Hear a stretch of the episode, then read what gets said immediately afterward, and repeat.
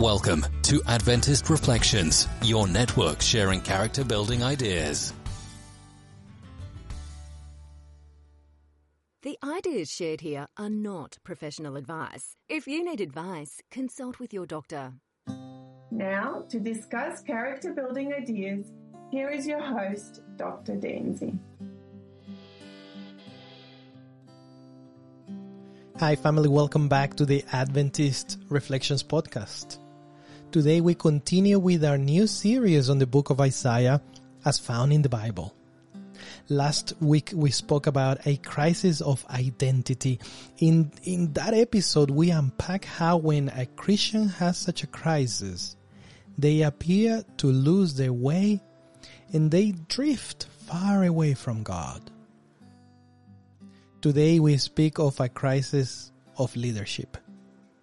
I like this snippet found in what we call the Sabbath School Bible lesson.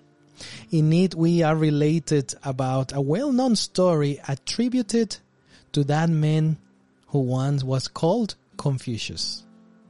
When asked about three elements that would ensure a successful rulership, Confucius without hesitation outlined the idea of food, weapons, and the confidence of the people.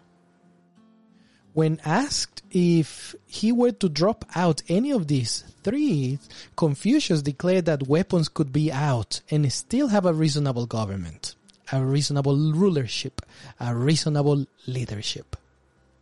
But then, when pressed farther, farther to keep one single element, Confucius, in his wisdom, declared that even food could be left out if needed, but the confidence the people have in the leadership was of most importance.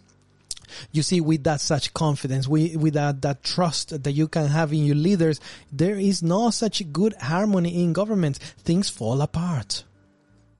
What an interesting story.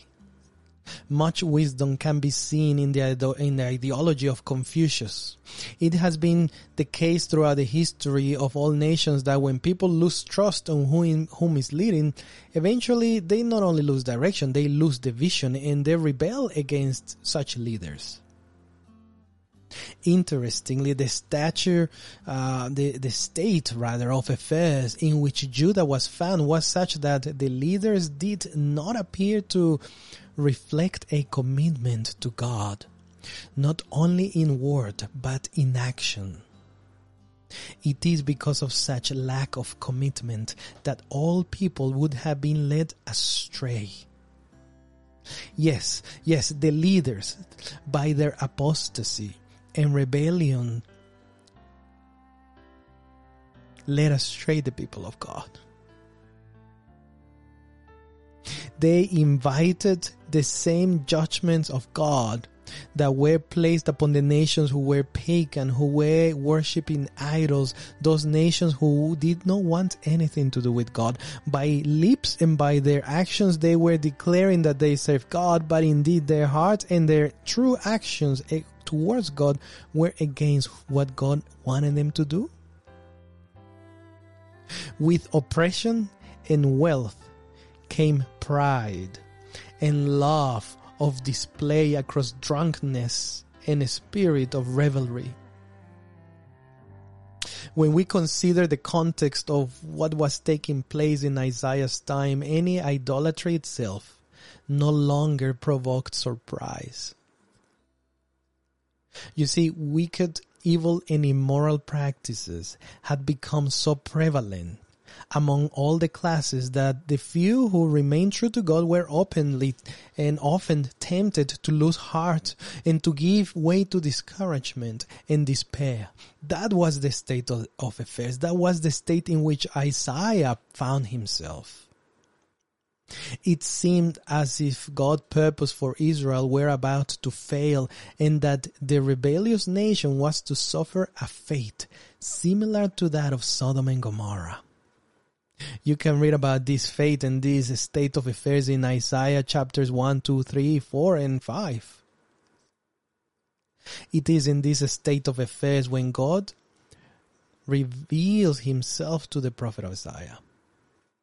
Imagine that scene.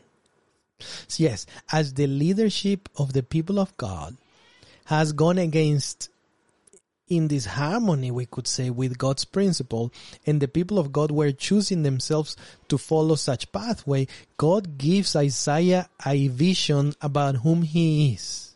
And we can read about that vision in, Isaiah chapter 6. The contrast between our nature of sinfulness and God's purity, holiness, and pure perfection is remarkable, and one that we could argue indescribable. Are you enjoying this episode? The Adventist Reflections team hopes so. If you are liking this episode, share it with your family and friends. Find us on Facebook and Instagram as Adventist Reflections Network. Oh, my Adventist Reflections family, think about this. If all things had finished in, in, in, just God showing himself to Isaiah, one could argue that there was cruelty shown by God. When we consider that everybody else had a seemingly disadvantage, that means God revealed, revealed himself to Isaiah, but nobody else. But uh, God gave Isaiah a message. Moreover, God did not just show Isaiah a vision of heaven and of himself, but he offered Isaiah with a cleansing of his sinful condition that no one else could have offered. Now remember one thing, Isaiah was amongst those good people who were, were still trying to be led by God.